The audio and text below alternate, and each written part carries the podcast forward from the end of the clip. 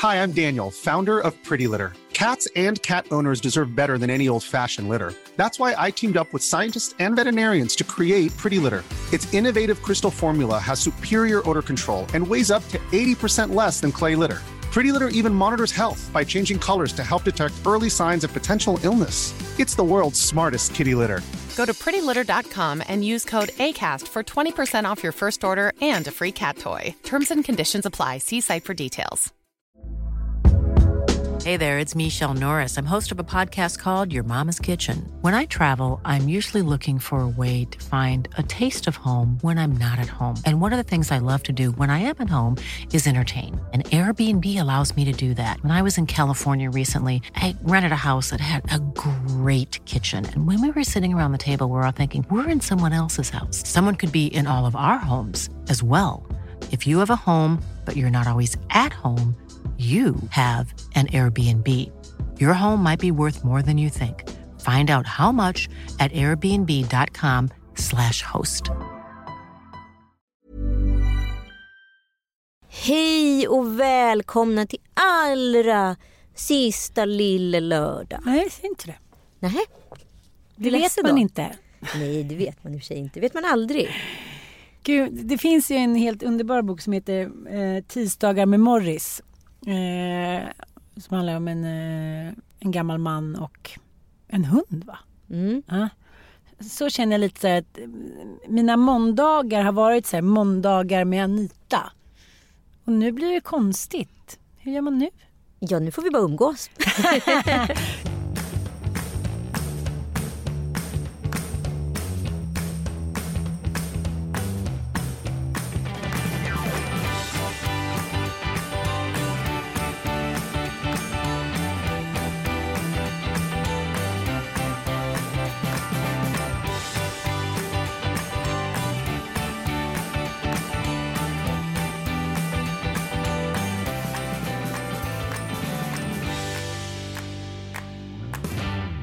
Okej, så men vi- vi ska göra en, eh, ja, en liten lillelördag best of all time high. Ja, det vet jag inte om det är bäst av. Jag har suttit och lyssnat på ungefär 100 klipp utav våra 240 avsnitt.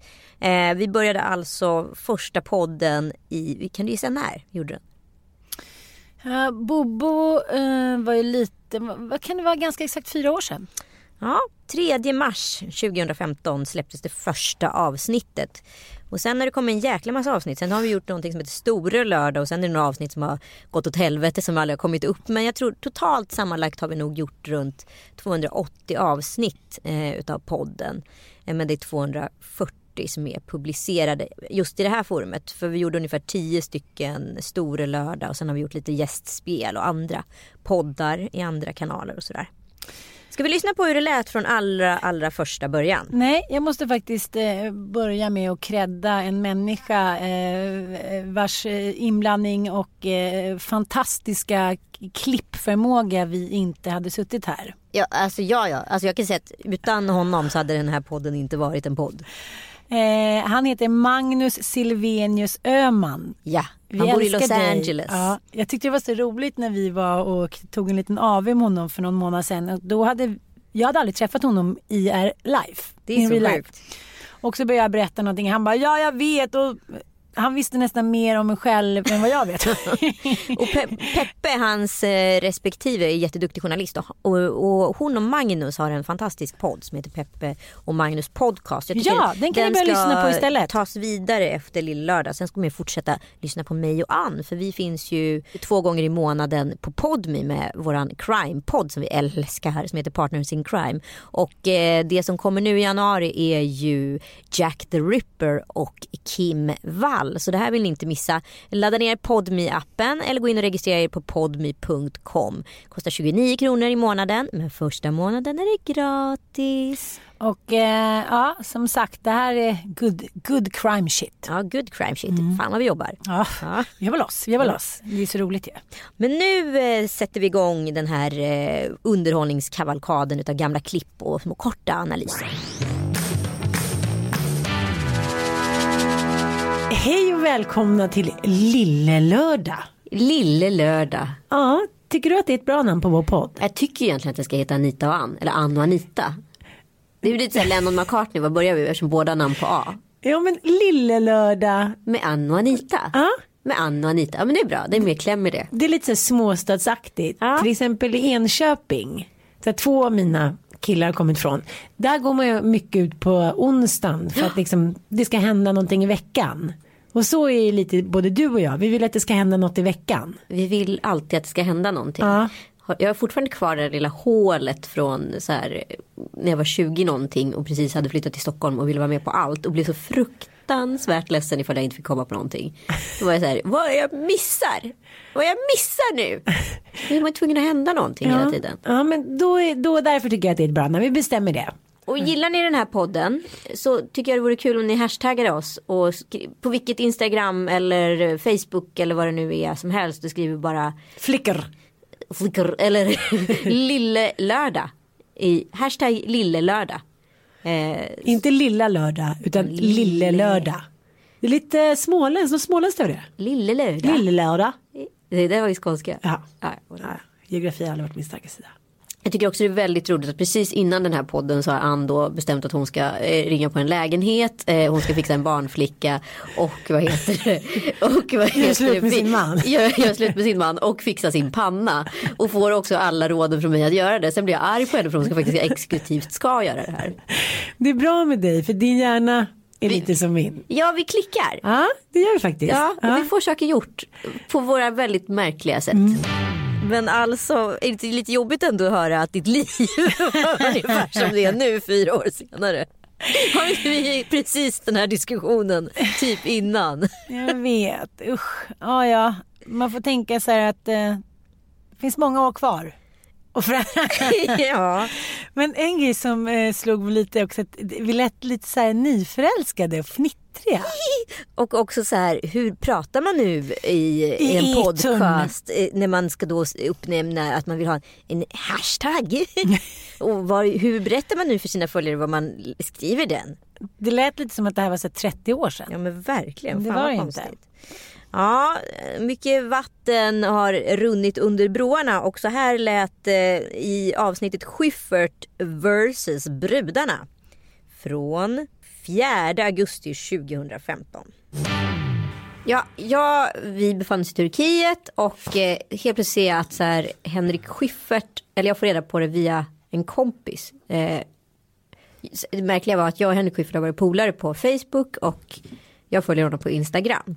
Men helt plötsligt när jag ska gå in och läsa det här inlägget på Facebook då är inte vi kompisar längre så han måste ha unfriendat mig utan någon anledning. Och då tänker jag att han har någonting, det är någonting på gång. Det är det första jag tänker. Aha! Aha! Men tror du att, tror du att det var så? Ja det tror jag garanterat. Okej, för jag har liksom haft honom i mitt flöde hela tiden. Och sen har jag inte tänkt på men det har bara upphört. Liksom. Mm. Och inte för jättelänge sedan. Eh, och då förstår jag att eh, massa... Viktigt. Jaha, att han har liksom hoppat på Amanda, eh, min svägerska, eh, för att hon har publicerat ett inlägg som hon har tydligt gjort i samarbete med BMW. Men inläggets karaktär är att det finns en så här privata känslor kopplat till det. Och Henriks tes är att så här, allt är till, till salu i samtiden. Eh, och jag vet inte längre vad som är äkta och vad som är riktigt. Eh, och jag tycker att det är så här, dels så tror jag att följarna som följer är väldigt på det klara med vad som är köpt och vad som inte är köpt. Sen är det ju liksom per definition en svår fråga för allting i en eh, offentlig persons eh, Instagramflöde eller Facebookflöde eller vad det nu är, blogg. Det skulle ju kunna vara marknadsföring. Att jag har varit i Turkiet och lagt upp massa härliga bilder därifrån. Det skulle ju kunna vara marknadsföring. Någon kanske känner så här, gud vad härligt de verkar ha, vi åker dit. Men det är ju inte en, ett köpt media. Däremot måste man ju tydliggöra vad som är köpt för sina läsare. Det tycker jag är det enda som kan skilja på känslor och känslor. Samtidigt Men det kan man ju... är ju jätteotydligt, det måste du hålla med Jag om. håller med om det men samtidigt kan det ju vara så att jag älskar den här kaffelatten. Absolut. Eh, för att jag faktiskt älskar den. Och sen ska det vara så att det där kaffeföretaget får reda på att jag älskar den kaffelatten och hör av sig till mig och säger så här, gud vad kul att du gillar våran latte. Får vi sponsra dig med en latte? Jajamän säger jag, för då helt plötsligt går ju de här två världarna ihop då. Så då kan jag både älska och få betalt för någonting och det blir en äkta känsla och en betald produkt. Bara att jag tydliggör det med, och med en liten hashtag eller vad det är. Gud vad det där kändes som ett dilemma för liksom 30 år sedan. Ja. Men, som Alltså, så här, nu ska vi förklara för publiken hur det går till när man gör reklam för en kaffe. För det här var ju faktiskt vårt första mediadrev. Ja. I, eller i alla fall ett av mina första mediedrev där jag blev liksom attackerad utav Schyffert. Eh, då jag eh, skrev om en kompis organisation som heter Sorgeband som jobbade med Suicide Zero. Och han tyckte att det var förkastligt att jag kunde marknadsföra sorg på ett ganska groteskt sätt enligt honom. Eh, och, eh, men han började med att så här, först eh, liksom köra loss på Amanda och sen så var det någon annan som var i, i, ja, i skottlinjen och sen så blev det jag. Och jag hade en ganska lång och liksom vettig diskussion med honom om det här. Men det kändes ju, idag är det här såna självklarheter med betalda mm. samarbeten. Alltså hela, att alla känslor är till salu liksom. Men idag om Schyffert skulle gå ut och eh, försöka klanka ner på någon som hade gjort betalt samarbete så skulle det ju bara liksom då skulle det bara visa att han inte har hängt med. Det skulle ju bara klinka ihåligt mellan raderna typ. Ja och grejen är så jag såg inte någon liksom, större skillnad på att Schyffert gör reklam för sina egna shower som han då länkar till biljettförsäljningsställen. Som att han gör betalda samarbeten med bolag som betalar pengar för saker han gillar. Ja, men det, det är väl det att många av de, av de här lite mer då, eh, så kallade kreddiga eh, människorna de har ju liksom på något sätt bäddat in sina samarbeten i en show. Eller ja, det har ju vi också gjort nu. Mm. Men eh, för det så har väl alla insett att så här, eh, den ena är inte finare än den andra utan allt är faktiskt till salu. Mm. Mm. Eh, och sen så, det är ju svårt i en sån, vad ska man kalla det för, utsåld värld. Mm. Att vara liksom eh, någon form av kulturarbetare som inte vill tjäna pengar. För att även Henrik Schyffert tjänar pengar. Eh, och det är ju vi med bara på extremt olika sätt. Och sen så är det väl upp till Schyffert eller till mig att bedöma vad som är fint och vad som är fult. Sen är det också så att de senaste fyra åren så har ju faktiskt jäkligt mycket hänt. Det finns ju helt fantastiska Det har det ju nästan alltid gjort i USA. Men Sverige har ju ändå så här, jag menar, stegat i fatt. Eh, har du till exempel sett den här nya Elton John-reklamen? Julreklamen. Oh, helt fantastisk. Ah. Ja, men vi pratar i alla fall om reklam på sociala medier. Det frångick han lite, men ändå. vi går tillbaka till podden Miss Universe från 23 december 2015. Förstår du vad jag menar? Och det är ju samma sak med liksom ja, men catwalken, allting som är så här, typiska kvinnliga estrador. Ja. Det har ju också männen bestämt hur de ska se ut. Ja. Det är väldigt klassiskt tycker jag. Vad är det mer vi kvinnor brukar få för råd som vi inte har bett om? Ja, men framförallt tycker jag också att det är väldigt mycket råd och konstigheter från andra kvinnor. Och det handlar ju om att man har adapterat någon typ av manlig tes och sen så, så pressar ut för att komma närmre på något sätt. För att bli jobbigare än en kvinna ger ett manligt råd, eller vad jag ska kalla det för, till en kvinna. För då blir det liksom lite ännu mer underminerande. Ja men jag tänker också på så här. När män inte orkar leva upp till ett krav som ställs. Ja. Då vill de ju också säga att det är så kvinnor som har lagt ribban för högt. Jag tänkte så här på SVT Opinion häromdagen. Aha. Och då liksom det här med att man hackar på kvinnorna. Det här handlar om julen då. Ja. Kraven som ställs på julen. Och då är det liksom lite det här som jag har sagt förut till dig och som jag älskar att prata om. Att både män och kvinnor och barn och hundar och liksom ja, men, vilket jävla kön, alla hens, alla barn överhuvudtaget vill ju ha det mysigt och hemtrevligt. Ja. Men någon måste ju ordna skiten. Ja. Och det har ju du och jag pratat om i våra kesofilmer och det har vi pratat om överlag att det oftast blir kvinnan. Ja. Och det är inte bara liksom, det är egentligen, jag vet inte vems fel, vi behöver inte peka ut Men ska vi prata om arv, arv och miljö då? Ja, det, det kanske ligger i våran genmassa att vi gillar att boa mer. Men jag... är det så farligt? Gud att det märks att det här är innan metoo. Ah det finns verkligen ett innan och ett efter. Ah. Där vi så spekulerar om saker som har varit så otroligt självklara. Mm. Som vi nästan, nästan låtsas som att vi vet att sen vi föddes efter metoo. Så har det verkligen inte varit. Det här var alltså ett och ett halvt år innan. Mm. Det låter som att vi så här, två liksom gamla tanter liksom bakgård på Söders, Anderssonskans Kalle på 50-talet. Ja, det är klart att vi får göra mysigt för karlarna och barnen och hundarna ska få ha det bra i jul. Intressant jävligt intressant alltså. Vi går vidare. Mm. Ja men hej! Hej! Snart är det jul. Ja, jag sitter och fidar dig. Ja det gör du. Idag hade du köpt notera tre lussebullar. Ja, för jag kommer på att en bulle är inte tillräckligt Nej. och två bullar är för mycket.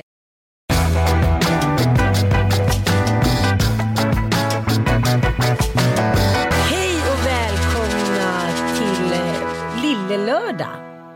Men hej! Hej, snart är det jul. Ja, jag sitter och fidar dig. Ja, det gör du. Idag hade du köpt notera tre lussebullar. Ja, för jag kommer på att en bulle är inte tillräckligt Nej, och två bullar är för mycket. Så en och en halv är den ultimata lussebullen. men det gick så snabbt. Jag Nu är de slut. Jag vet, men det är så mycket luft i de här. Mm, det är bra. Luft är bra. Luft är bra. Eller?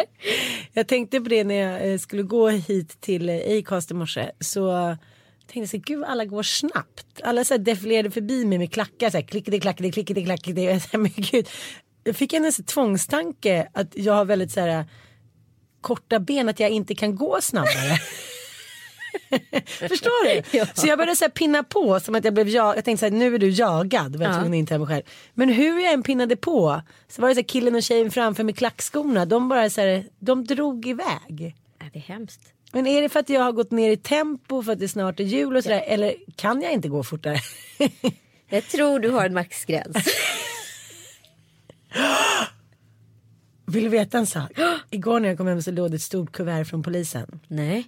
Jag bara, gud vad har han nu gjort?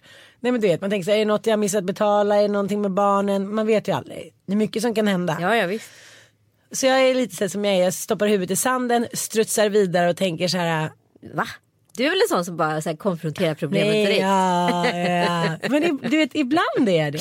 Jag, jag är väldigt schizofren där, jag är väldigt dubbel. roligt att du var så här på gång in och trodde att jag menade det. ett tag.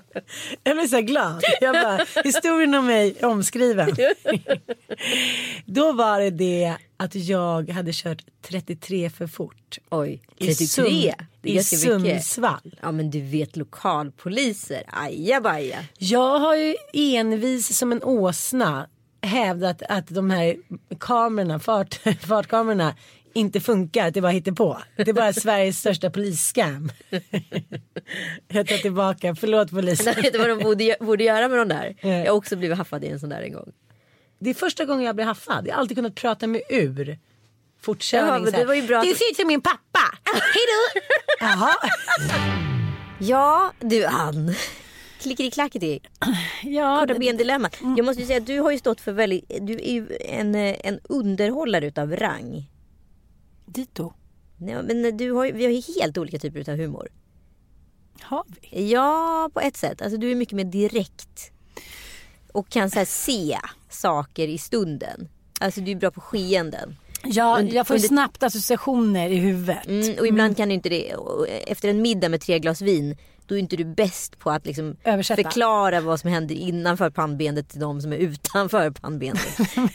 Det är väl en vanlig grej, så när man känner varandra så väl så tänker man så här, är inte du inne i min hjärna? Precis. Men det är du ju nästan. Ja, nästan. Ja, det är det fan. Min humor är mycket mer att här, se situationer och kunna så här, återge det när så här, det här var ju komiskt och så måste jag skriva ner det. Ja, jag fattar, Ja. jag fattar. Och sen så, så här, liksom flörta till det ännu ett varv innan du tar upp det typ. Exakt. Vi, alltså, du är väldigt mycket direkt. Jag tror, jag tror att i en skrivhänseende om vi skulle skriva hu- humor ihop så hade vi varit ett perfekt par. Perfekt. Ja. För du säger så här, men å andra sidan så kan man ju v.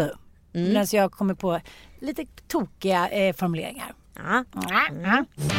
Nej. Och du vet när man är så i någonting så att man känner, liksom, man känner sig nästan sektifierad. Det går ganska fort. Så de enda som jag känner förstår mig och jag kan prata med och det enda som jag överhuvudtaget kan prata om. Det är det som sker på inspelningen och det som står i manus och det vi kan. Alltså, där hittar jag min, liksom, mitt eh, lufthål, min Ah. luftficka i vardagen. För kommer jag hem så är jag helt nollad och då liksom går man som en maskin och tar hand om barnen och gör det man ska liksom och allt det där. Och sen så är man på inspelning, då är man närvarande på något sätt. Mm. Där, där finns den sanna verkligheten även om det är liksom på låtsas. Men jag älskar att du säger sektifierad för det är en känsla som jag så ofta slås av. Så tänker jag så här, det här är i, liksom i min lilla mikrovärld som jag lever i. Det är en tv-inspelning, Ja. det är en utlandsresa, det är liksom en tjejmiddag eller någonting. Så tänker jag så här, jag älskar ju det. Jag älskar ju till exempel när man åker iväg, men ta vad som helst, ta, eller vadå ta vad som helst. Men ett, en väldigt speciell eh, sektifierad liksom, resa är ju när man åker ner på Fångarna på fortet. det här är ju spännande för att den här podden den är ju också lite för mig när man backar det på det här sättet att eh, lägga pusslet till, en e till ens egen skilsmässa. Alltså den här podden har ju två dödsfall. En nära vän till mig och eh, Kalles mamma som båda har gått bort under vi har spelat in. Under tiden vi har spelat in. Och sen så har det kommit en bebis, Frasse. Och sen så har det också kommit en skilsmässa. Ja. Så för mig är den här, liksom, att backa det här bandet lite att lägga liksom, eh, pusslet till våran skilsmässa. Och då hittade jag den här sekvensen där vi jobbade väldigt högintensivt i juni med mammor. Och det här är alltså juni innan eh, oktober samma år som vi faktiskt skildes. Så att jag, se, jag kände och skönde att det här var upprinnelsen. Men ibland tänker jag så här. Eh, jag menar, vissa tillfällen i livet så tänker man så här. Om jag gasar nu. Då kommer jag vinna det där X. Men om jag gasar nu så kommer jag förlora det där Y. Och eh, kan det ha varit lite så i det här fallet? Att, så här, att du jobbade bort någonting. Fast det blir också så här kvinnlig take på det när jag ställer den här frågan egentligen. Ja och det är den som är lite så här. Det finns väl ingen man. Det är inte så att varken exman eller befintlig man eh, har liksom någonsin frågat mig ska jag köra Nej. eller ska jag bromsa. Nej. Det har väl bara varit liksom fallit sig fullständigt naturligt. Sen kan man ju ibland känna så här. Nej men det här är inte bra för mig ur ett familjeperspektiv därför att.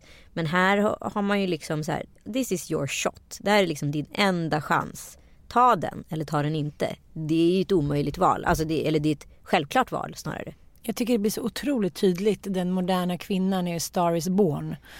Att eh, kanske för bara tio år sedan så hade kvinnan tagit ett steg tillbaka. Då i det här fallet Lady Gaga, vilket hon också gör. Men sen bestämmer hon sig för att nej, jag måste köra. Eh, vilket eh, ja, i förlängningen eh, tror inte jag har förändrat någonting. Men jag har ändå blivit anklagad för det av eh, några ex-pojkvänner. Att så här, du fanns inte där för mig då och hiten diten diten. Men alltså jag har aldrig anklagat en man. Hur hemskt mitt liv än har varit. Med min mammas död och cancer och alkoholism och eh, skilsmässa och fan hans moster. Tror jag aldrig att jag i efterhand har sagt så här. Du fanns inte där för mig då. Nu ska vi lyssna på programmet Kulturkvinnan. Spännande att vi döpte det till det. Och det här är alltså 14 december 2016. Eh, det vill säga ganska exakt ett år innan metoo. Det fanns ju en väldigt spännande debatt förra veckan som jag liksom har bara ah, satt tänderna i. Eh, det var DN som hostade den. Och det handlade om eh, kulturmannen. Finns han? Och finns han i fler sfärer än just i kulturen? Och vem är mannen och hur skapas han? Och det var Lena Andersson och Carolina Ramqvist som eh, debatterade det här, eller diskuterade det här.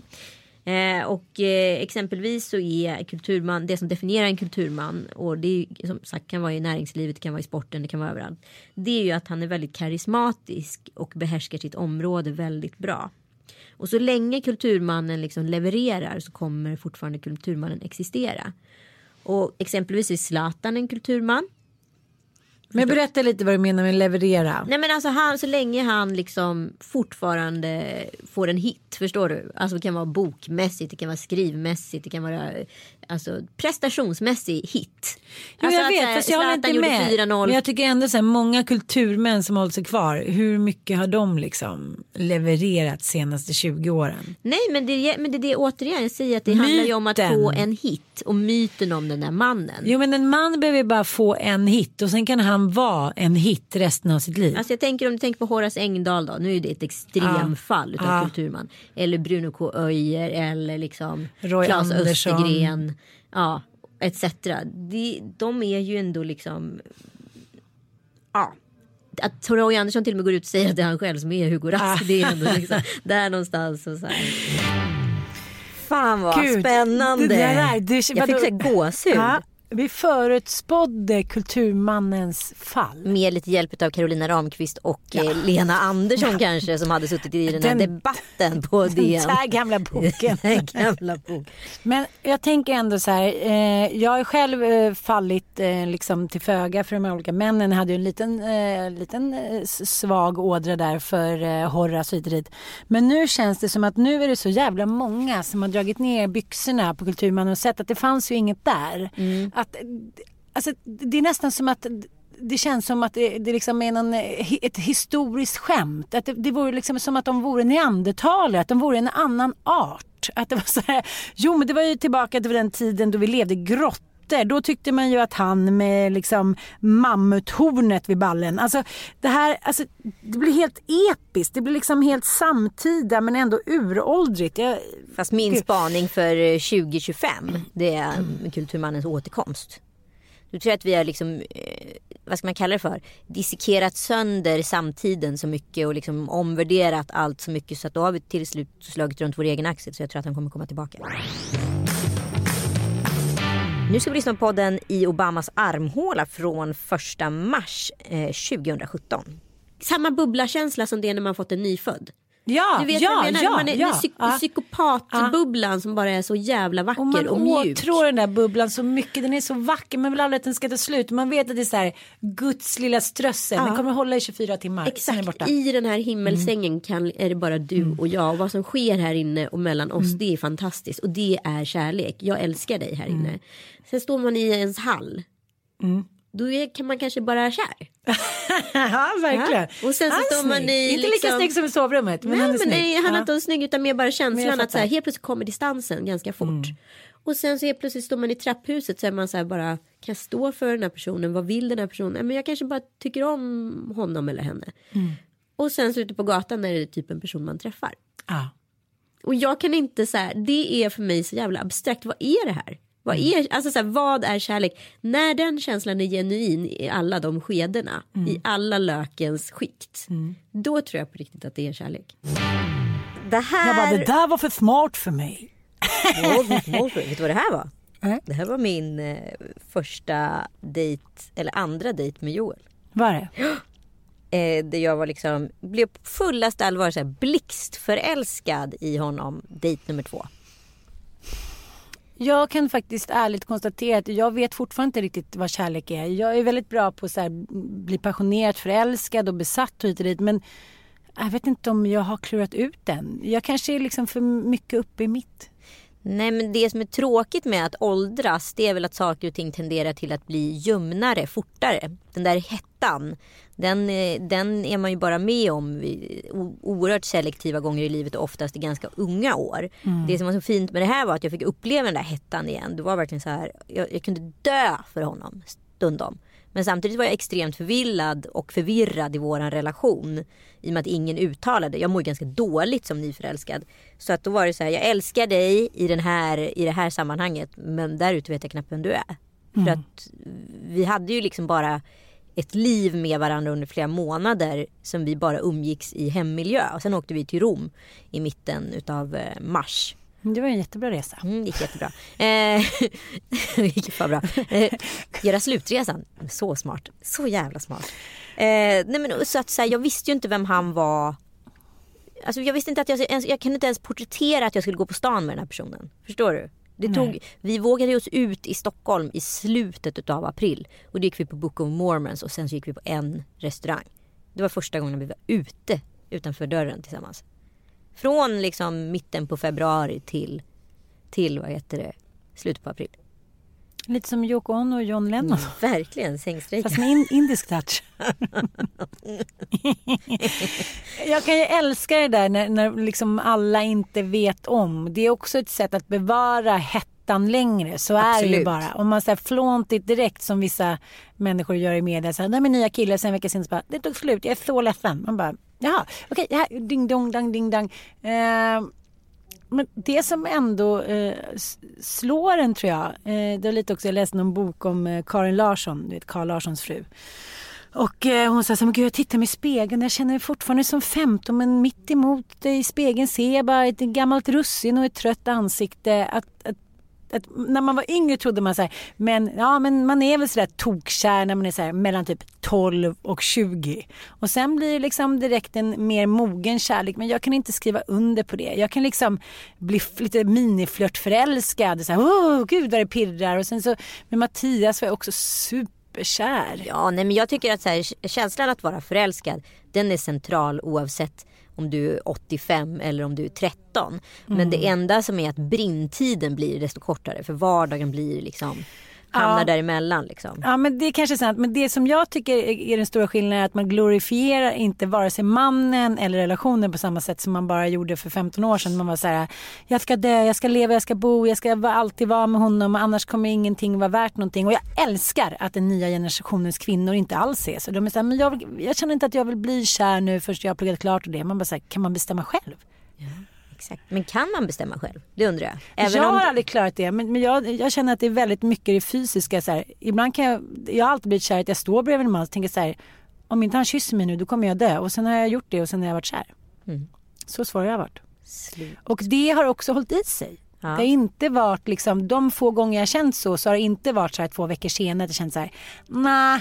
Utan de liksom, vad kan det vara, fem, sex gånger man har känt så, så har det varit, eller kanske tio, så ändå liksom, även om man var tio så har man ändå blivit kär i den personen och det har inte gått över. Och så, ja, nej.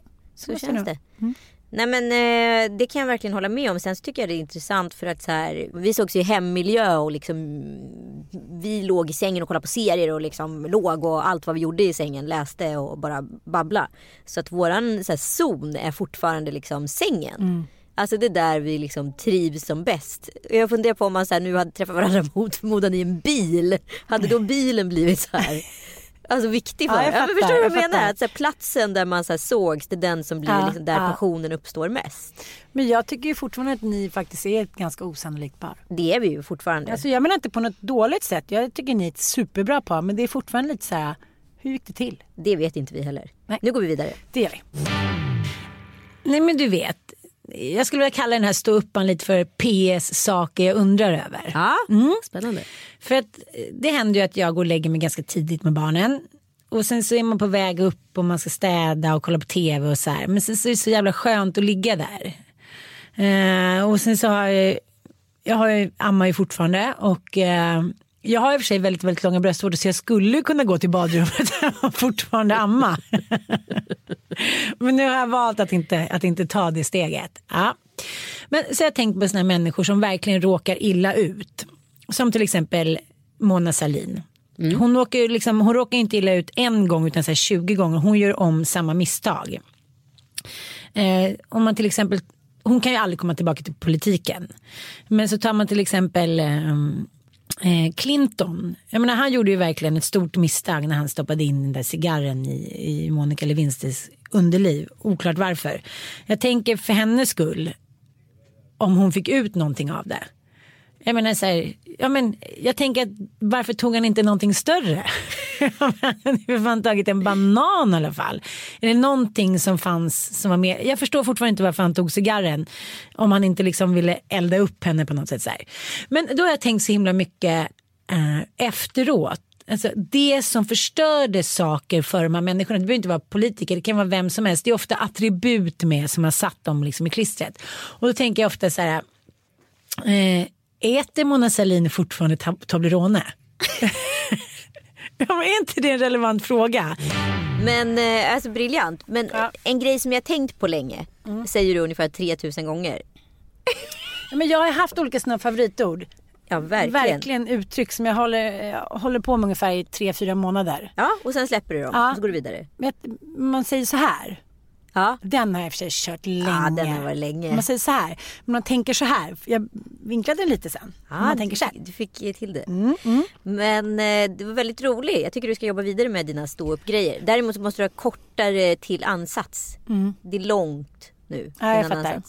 Men jag har ju faktiskt fått förfrågan eh, eh, länge och sagt men jag, jag kommer nästa månad och känner ett litet så här. Jag förstår att det kommer ta jättelång tid men ett minikini-case på två minuter det skulle väl jag kunna hyvla ihop på några månader och sen så bara testa hur det var. Ja absolut. Du har ju Ja. verkligen material batch att köra på. Mm. Kan, vet du, nu har du ju Mona Sahlin och Clinton och hyenan. Den är bra. Då är det klart. Det är klart. Du behöver inte gå och kolla. Du får lyssna på podden. Nu ska vi lyssna på podden eh, Nedtystat. Det här är alltså 25 oktober 2017 och vad som är signifikant för det här datumet det är ju att det är mitt i metoo. Det känner han som Cissi har blivit liksom eh, utsatt för. Vi är många som har känt de här personerna och är kompisar med båda. Eh, Jag var så... på en fest med, med honom nyligen. Ja, nej men det är inte så att någon har skyddat någon. Det har bara varit extremt svårt att agera. Och vi är många som står i skuld här. Men det som är svårt i en värld som är social och eh, på något sätt eh, så här, men de, de sociala koderna som finns är ju sedan länge inprogrammerade i oss. Ja, Vi artigheten ju svenskar, om vi överallt. träffar någon som vi känner då kramar vi den och säger hej och liknande. Absolut inte med alla. Men eh, det är ju samma sak som jag har råkat ut för en kille, ett ex till mig som var så jävla ärsle mot mig. Jag har ju flera vänner som umgås med honom nu. Ja. För att nu är han en schysst kille och inte som han var när han var ihop med mig. Och det känns ju jättejobbigt i mig men jag kan ju inte gå in och så här inte vara kompis med dem. Eller jag, jag vet inte riktigt hur jag ska agera. Nu däremot så skulle jag ju markera mycket mer om jag träffade då Fredrik Virtanen. Så då känner jag mig också så, här, så jävla skenhelig. Jaha, nu minsann, när andra vet om vem det är, då kan jag sätta ner foten och markera. För att det här är en gammal kompis till mig. Ja, det här var ju precis efter metoo. Jag tror till och med att det kanske är en vecka, tio dagar efter metoo. Ehm, och här var ju vi fortfarande, och är väl egentligen, jag bara känner att så här, det fanns ju mycket av de här frågeställningarna som fortfarande är relevanta och ganska komplicerade. Jag, tänk, jag tänker... Jag, det känns bara så här... Jag blir helt fylld med typ fasa. Så naiva som vi alla var. Ja. Vi var ju nästan först ut. För att vi kom ju in på måndag morgon skulle spela in och det här hade briserat Under söndagen. Ja, söndag kväll. När Lolo Carter hade lagt ut att eh, Martin eh, Timell var Sveriges svar på eh, Weinstein. Och eh, ja, men vi tog ju sig an ämnet som glada liksom, 70-talslaxar. Så här, ja, vi pratar lite om högt och lågt hit och dit och eh, ingen ska oss döma. Men oj vad fel vi hade. Herregud vad vi blev dömda. Mm. Jag tycker vi lämnar det dit hädan och säger att vi har lärt oss någonting utav det här och vi går vidare raskt till podden Top Secret från eh, februari 2018. Ja, ja, han pratar ju så här. Gunilla var så vacker. Ja, Gunilla var så vacker och det otrolig var hon. Ja, det var hon. Ja, verkligen, verkligen. Ja, det är fantastiskt. Ja, underbar kvinna. Barneviks dotter du. Till skillnad från dig. Ja, ja, ja, ja, ja. Hacka på bara. Kom på showen får ni höra hur mycket jag utvecklas. Jag övar i smyg. Övar du i smyg nu på dina invitationer? Åh, jag kanske ska vara Edvard. Nej det kanske du inte ska vara eftersom du inte kan göra honom. Nej, det vet du inte. Det kommer, det kommer, det kommer. Det kommer. Jag kanske kan vara Jalanka. Nej men alltså. Du är så jävla dålig. Imitatör. Okej ge mig en gumma. Ge mig en gumma Okej. som du kan hantera. Ah, där är Lill-Babsan. Det är inte ens likt. Det är inte likt någonstans. Okej, eh, det är inte ens likt någonstans. Ja det var lite likt mig. Det är du. Hur går det på imitationsfronten Anson Fransson? Ja, Men jag tror ändå att jag skulle kunna nå upp till höga höjder. Men jag har väl berättat för dig minnenas eh, arkiv när jag eh, skulle spela Annie i min egen uppsatta musikal. Usch, jag måste ha varit så jävla jobbig när jag var liten. Jag ska sätta upp musikalen Annie så jag kan inte gå i skolan nu. Eh, jag ska själv vara Annie. Eh, du får vara Miss Kennigan. Och, sen kunde, tyckte jag inte att jag kunde skratta naturligt så jag hade en skratt-stand-in. Inte body eh, stand-in, eh, hör och öppna, utan en skratt-stand-in. Så Josefin Bosmyr fick stå Det här är revolutionerande. Ja, ja, det är det. Hon fick stå bakom och så liksom gjorde jag, alltså jag var nio år. Så låtsades jag skratta och så skrattade hon så här. Så jävla avancerat ändå. Men verkligen, men det är det sjukaste jag hört. Manipulativ nioåring. Ja, alltså. så obehaglig. Mm, tack. Nu ska vi lyssna på det sista klippet från våran eh, memory lane. Det är nämligen en pizza utan ost. Man borde kunna spotta om det är lämpligt eller inte att gå vidare med någon som man blir lite intresserad av. Okej. Och eh, eh, dåliga vanor och dåliga sidor visar sig ju faktiskt ganska snabbt. Men tyvärr kan man ju redan vara hooked och kär och liksom förälskad. Som till exempel eh, en kille som jag dejtade med som alltid hade glömt plånboken. Mm. Jag säger, men kom över och ta med en flaska vin. Och nej. Nu hade jag glömt det. Han var ju väldigt ordningsam i övr- övrigt liksom. Och, Det är eh, oftast ordning åt andra hållet, att man själv ska vara väldigt uppstyrd. Precis, Ja. precis. Och eh, skulle man gå ut och käka middag, det var mycket med den här plånboken. Den glömdes både här och där och vinflaskan glömdes och hit och dit. Och sen var han också väldigt, väldigt needy i sänghalmen. Fy fan vad det är jobbigt med så här snåla människor. alltså det snålhet är ju så jävla osexigt. Fattar inte folk det? Men jag tror liksom att det är nästan, är, det är nästan som en sjukdom. Tack Anita, där har du det. Det är precis som alla andra konstiga beteenden en sjukdom. Ja, för Ja. att jag tror inte snåla människor själva upplever sig som snåla. Nej, det är klart de inte gör. Det kan de inte göra. För i så fall skulle de se 200 personer som tittar på dem avsvar. Nej, det skulle de kanske inte. Men just snålhet är ju någonting som faktiskt, tack gode gud, 99% av befolkningen känner avsmaken för. Ja. Så här, Oj, jag hoppade ur taxin först. Oj, tog du notan igen? Oj. Ja, vi känner ju människor som har satt i system. Ja, alltså just den här, den här också specialarna som var förr i tiden när man typ körde en drinkrunda när man var ute. Alltid och så var det liksom helt plötsligt när det kom till den snåle personens tur. Oj, oj, oj, nu ska jag gå innan. Då hade de fått ett gratisvarv med fem beställningar och sen så var det plötsligt tvunget att gå. Jo, fast jag tycker ändå man kan skönja två olika snålhetspersonligheter. De som så sätter i system och precis en minut innan det är deras tur att casha in försvinner som en avlöning. Och de som faktiskt inte verkar förstå att det är så här, snålhet är någonting som inte ses med blida ögon i det här samhället där vi lever i honung och liksom mjölk. Nej, nej, jag tror exakt samma person. Tror du? Ja, fast jag tror på tre olika, olika parametrar. Jag tror att den strategiskt snåle, Ja. den tror så här, I fucked the system. Ja, jag I outsmarted them. Fast det är bara så att ingen No. så här, orkar någonsin konfrontera en snål jävel. För att det är, borde. För pinsamt. att det är pinsamt. Det är skamligt. Det, är så här, det är ungefär som att dra ner byxorna på någon inför publiken. Det är så här, man tänker så här, men snälla fina du, du ser väl själv att alla reagerar. Det är lite så här, ojsan svisen, det är lite som när man inte är kär i en kille längre. Så man så här, det, var inte, det var inte du, det var jag. Jag tycker att det är lite samma känsla, att de tror att man tror att det har med dem att göra fast de inte är kära i en längre. Ja, nej men alltså så Okej, sjukt. Kanske inte världens bästa liknelse. Men hur som helst. Eh, och då tänkte jag så här, det ser man ju tidigt och då blir man ju avtänd. Sen har jag kompisar som lever med snåla människor och det är ju för dem outhärdligt. Plus att de också såklart nås av en liten eh, slevdäng och också blir lite ekonomiska mycket och snåla för att de hela tiden blir matade med så här, nej det där är för dyrt, nej kan vi kolla om det finns ett billigt alternativ, nej. Så de får liksom lirka och lura för att det ska framstå som att det här var ett bra val. Ja, sen tycker jag att det finns en, ett gränsfall här för att, så här, att vara ekonomisk. Skulle jag gärna vilja vara. Skulle jag gärna vilja vara mer också. Eh, min kille är ekonomisk. Ja, Han är inte snål. nej. Han är inte snål på känslor, han är inte snål på prylar, han är inte snål på liksom, generositet och sådana saker. Men han är ekonomisk och han kan då ifrågasätta mig när jag åker taxi, när jag får väldigt mycket parkeringsböter och sådana saker. På ett sätt som jag blir provocerad av och då vill agera på honom som att han är snål. Fattar. Tre p-böter den här veckan, du är snål. Nej, det är han ju inte. Utan han är ju ekonomisk. Men, det är en fin gräns där. Jag vet, men jag tror att det handlar om en själv väldigt mycket. Där. Det- Jag tycker att det är fint för det handlar om jävligt mycket personligt ansvar. Att Ja. här, det är en hederssak för mig. Jag hade en tjejkompis, de fick, och hon och hennes man fick alltid p-böter, det var betalningsanmärkning. Och så satte de sig ner en dag och så sa de så här, fuck this. Inte en jävla betalningsanmärkning, inte en p-bot resten av vårt liv. Och när de väl hade bestämt sig så har de ju hållit det också. Det är ju såklart. Men det där är ju också så, går alltid hand i hand när man har mycket att göra. Oj, en p-bot. Oj, det är en nonchalant stil. För att man tänker så här, jag tar risken för den istället för att komma ännu mer för sent. Eller istället för, alltså det Men handlar I om mitt huvud så handlar det om att jag tror att jag ska the allt smart. Då.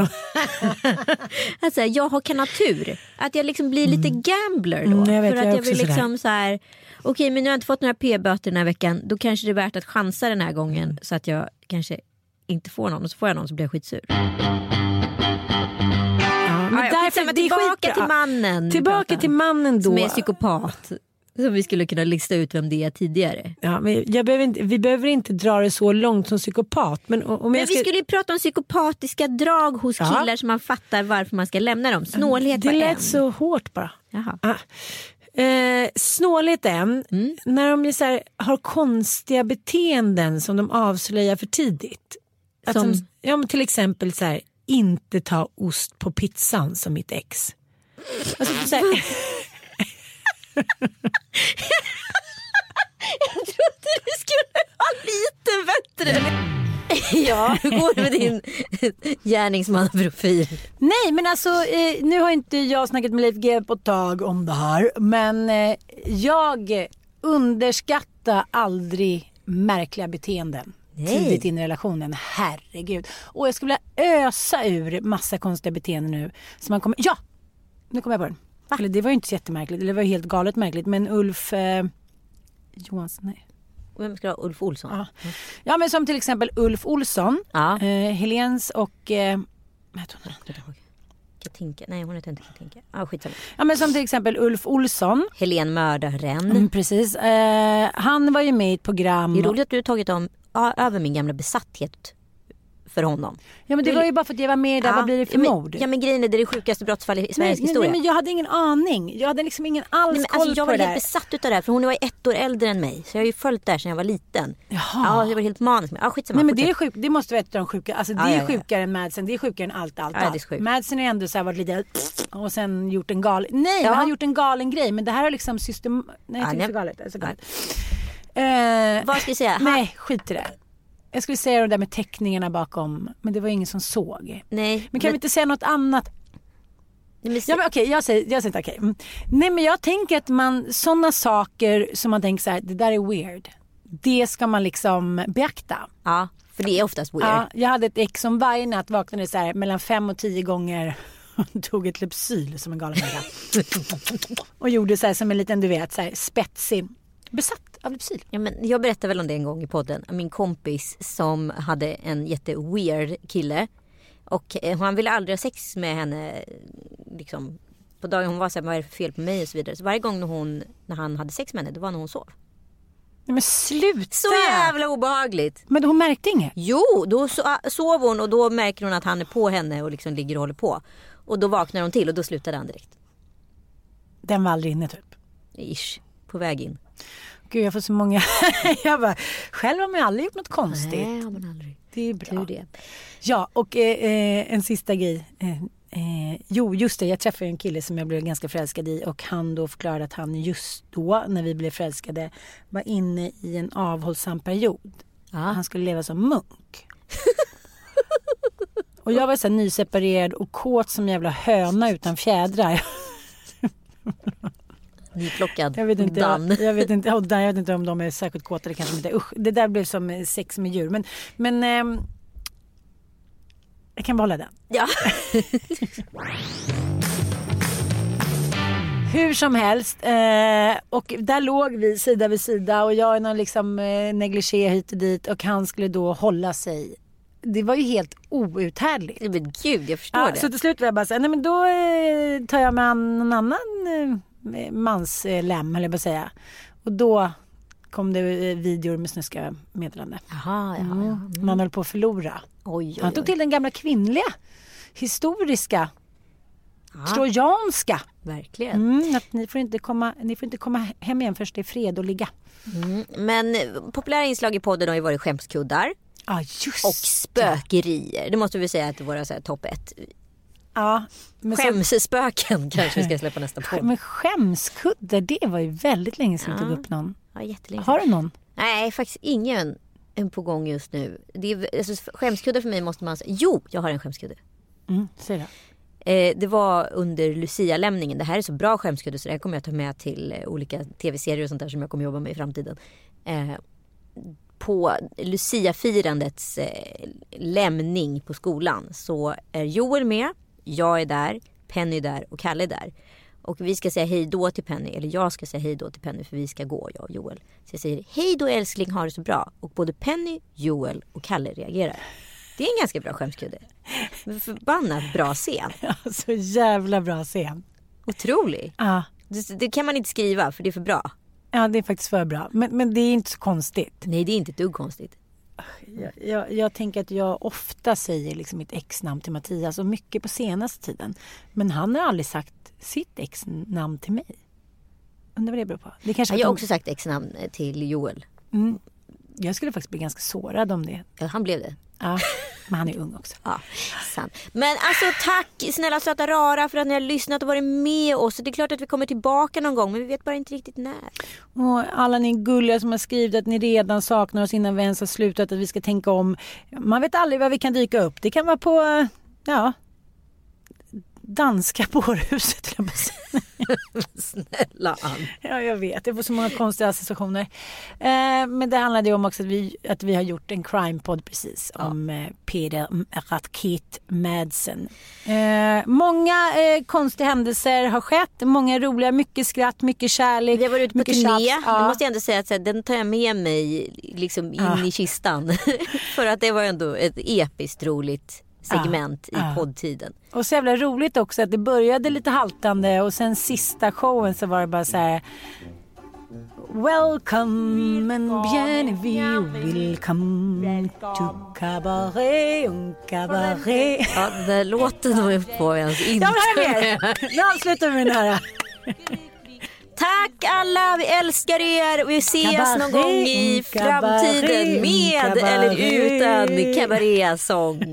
Ha det så himla bra. Puss och kram, vi älskar faktiskt er väldigt, väldigt mycket.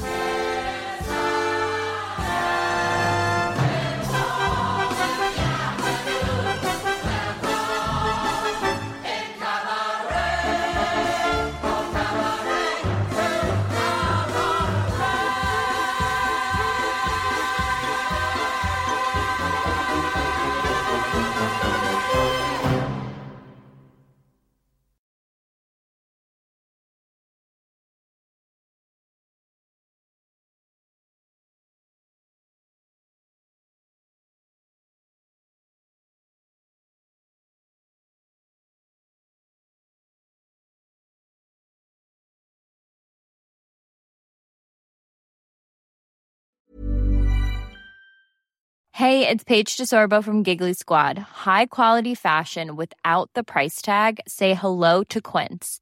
I'm snagging high-end essentials like cozy cashmere sweaters, sleek leather jackets, fine jewelry, and so much more. With Quince being 50 to 80% less than similar brands. And they partner with factories that prioritize safe, ethical, and responsible manufacturing. I love that. Luxury quality within reach. Go to quince.com slash style to get free shipping and 365 day returns on your next order. Quince.com slash style. Hi, I'm Daniel, founder of Pretty Litter. Did you know cats tend to hide symptoms of sickness and pain? I learned this the hard way after losing my cat, Gingy. So I created Pretty Litter, a health monitoring litter that helps detect early signs of illness by changing colors, saving you money and potentially your cat's life. Pretty Litter is veterinarian developed, and it's the easiest way to keep tabs on your fur baby's health right at home. Go to prettylitter.com and use code ACAST for 20% off your first order and a free cat toy. Terms and conditions apply. See site for details.